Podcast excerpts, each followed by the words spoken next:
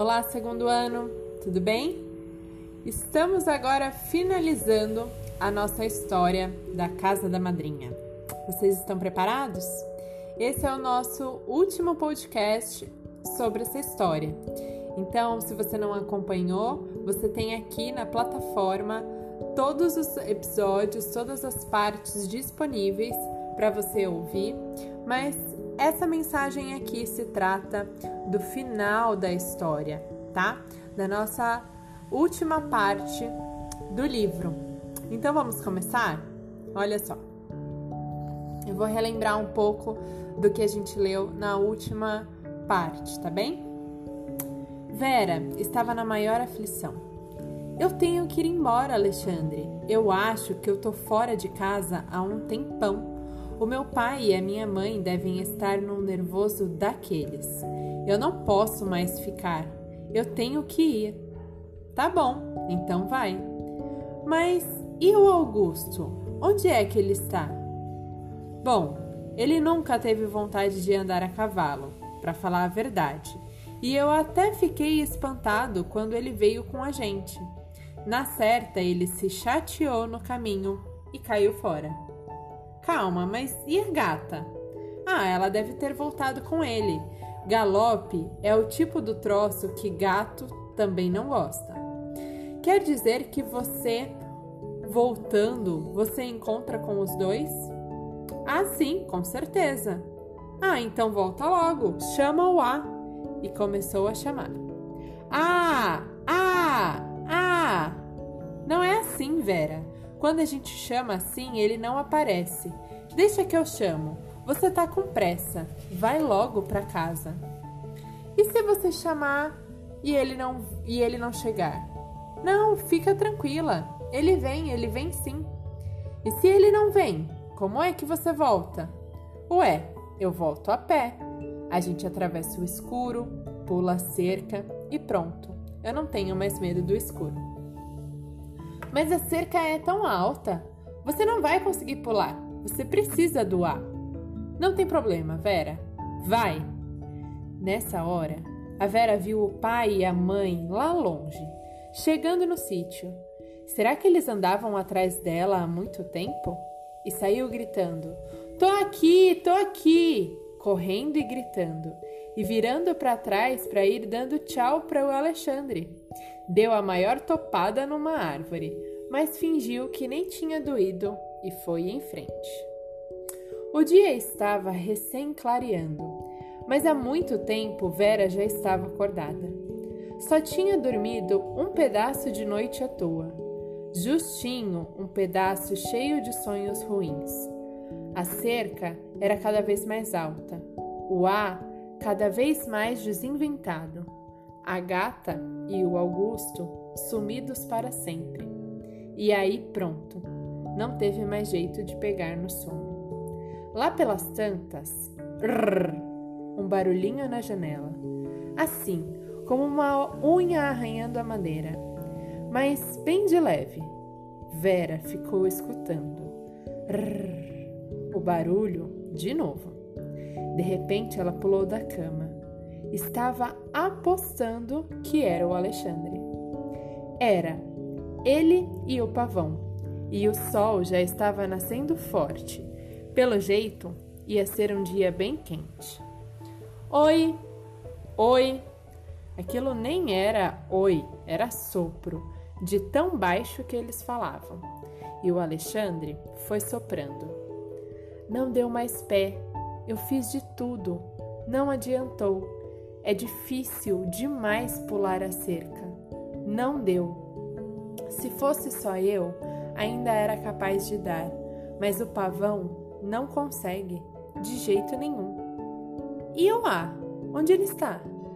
Fiz de tudo também para inventar ele de novo, mas sei lá, ele não sai, não aparece mais. Aí o pavão falou alto, do jeito que ele falava sempre. Não aparece mais. Alexandre e Vera se assustaram. Ficaram sem dizer nada. Será que alguém tinha escutado?